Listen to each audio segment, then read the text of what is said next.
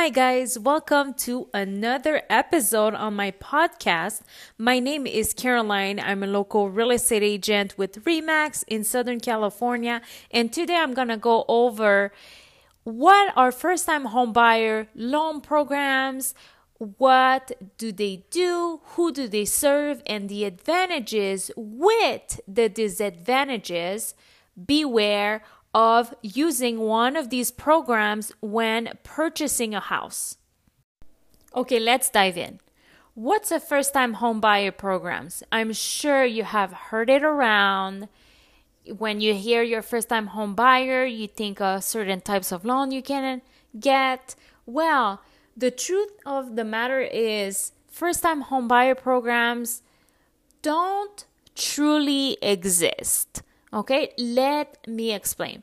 So, when you think of a first time homebuyer program, you might think, oh, um, FHA loan where I can put 3.5% down, right? Or you might think of a down payment assistance program where you get assistance with the down payment and the closing cost, right? Well, did you know that you actually can use those programs more than once?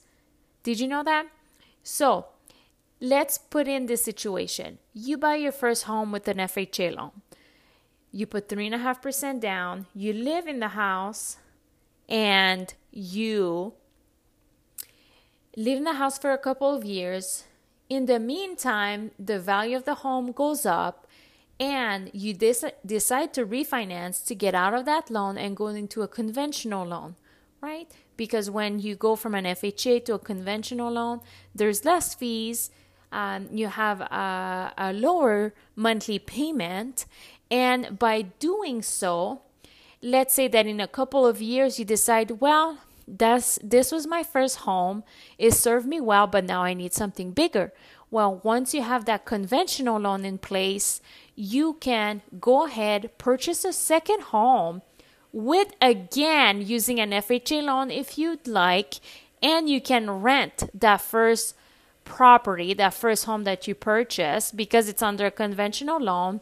Um, you can rent it out to another family and purchase another home, your second home, where you're going to be living in. So, truly, FHA loan or down payment assistance, which you can do the same thing with the down payment assistance program or USDA they are not necessarily first time home buyer programs. It's a program that you can use as a first time home buyer or even a second time home buyer, but they're not restricted to first time home buyer. So now that I've got over all of this information, you might say, well, then, Caroline, what's this podcast about? Because I'm kind of lost. So, in this podcast i will go through different type of loans and some of the advantages that you have by using per se an fha loan or a down payment assistance program why they're so amazing to use them as a first time home buyer and some of the truth some of the fees some of the beware that you should be conscious about when you use some of those programs to buy a property so these programs are absolutely incredible for first time homebuyers. And now I'm referring to, let's say, an FHA loan. With an FHA loan, you get to buy a house with very little money down. Three and a half percent down, it's it's very little. Um, it's not like you need 20% down or even 10% down. You get to just buy a house with 3% down and covering your own closing costs, which in general, it's very, very low. Now, you also get to purchase a home even if you have a low to median credit score, right? You are also allowed to buy a property with a, a past bankruptcy. Okay, so let's say you had a bankruptcy in the past uh, years ago. Well, and now you have a good credit again. You can purchase a home. You can also buy a house if you've had collection or charge offs in the past and that's been resolved or not. I mean, that is up to your lender's discretion. And the craziest part with this type of loan is that you can buy a house even if you are paying some debts. So debts are uh, car loans, even if you have a monthly car payment, or even if you have monthly credit card payments, student loans, you can absolutely go ahead and buy a house. Your debts will be considered, but this is pretty amazing. Now, another aspect of the FHA loan is that obviously it's a program that's available throughout the United States, pretty much available in every state. And using an FHA loan, even so you're putting a small down payment, you have the possibility to refinance within six payments if it's possible, if you have enough equity on the home. With properties rising up right now in value, this is absolutely a really good strategy to use. Uh, buying a house with uh, very little money to then refinance to a conventional loan that um, that actually works in in many counties now if you're thinking of a down payment assistance program. Now, the great part is obviously that you're not you're you might be putting a couple of thousand for your for your deposit, for home inspection, appraisal, etc. But you essentially are not putting any money down or closing costs when you're purchasing a home, right? Which this is really, really, really incredible. So the greatest part with the down payment assistance program. There's many many uh, down payment assistance programs. So some of them don't require you to pay the down payment or the closing costs right away.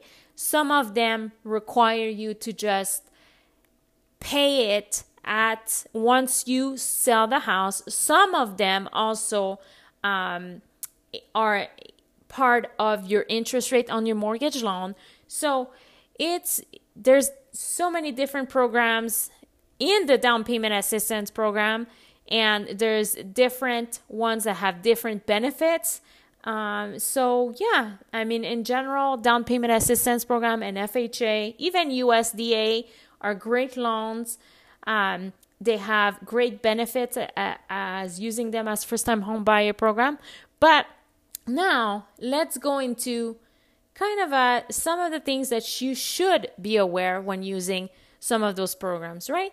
So, in general, FHA, not so much FHA loans, but down payment assistance program usually have higher interest rate, right? The reason is is because you're not coming with any down payment or closing costs, but that usually goes on the interest rate where you pay that interest rate on every single monthly payment that you make. Okay? Now, at some point, you have to pay the money back on the down payment assistance program depending which loan you chose but if you sell or you refinance you have to pay it back now when it comes to the FHA loan you will find that you will have a higher mortgage insurance, okay? And that is for any time you put less money to no money on a on a mortgage loan. Anytime you do that, your mortgage insurance will be higher, right? And now I'm talking about okay, let's say you're going with the conventional loan, 10, 20%. When you're putting more than 20% down payment, you don't have any mortgage loan. But anytime you're putting less than 20%, you do. And as you're going down and lower and lower down payment, the mortgage insurance is higher and higher and higher, okay? Now remember that when you put less money on a down payment and closing costs towards a home purchase, you have fees that are part of your mortgage payment. Let me explain, right? Now, the first part of your mortgage payment is the principal. The principal is paying off the mortgage loan on the house, right? So when you're making payments, you will see the principal becoming lower and lower throughout the months, throughout the years, right? Now, you also have that mortgage insurance is part of your payment, and that is there anytime you put less than 20% down. And that mortgage insurance can be uh, can come off once you have 20% of your loan balance that is paid. Um, you can call the bank and they can do either uh, refinance or maybe a modification, etc. It all it depends on your loan, on the bank, etc. But those are options. Okay. You also have obviously your property taxes um, that are included in your payment. So like that, you don't have to send your payment twice a year. You just it's just part of your monthly payment, and you know that avoids a, a reminder, right? And last but not least, your homeowner's insurance that insures your property. Now, one of the downside of using an FHA loan, a down payment assistance program, even a USDA loan, or perhaps a conventional loan where you'll be putting 3 to 5%. Now, this comes without saying that once you're submitting offers on a house that you like, and if the seller is getting multiple offers, and these offers are putting more down payment than you are, then you might lose on your dream home when you're submitting an offer, okay? Because someone might be putting a higher down payment coming with their own closing costs and might even you know offer a higher purchase price offer to um, disregard the appraisal and basically is putting more money on the table. So friend this basically covers all the advantages and disadvantages of these types of loan.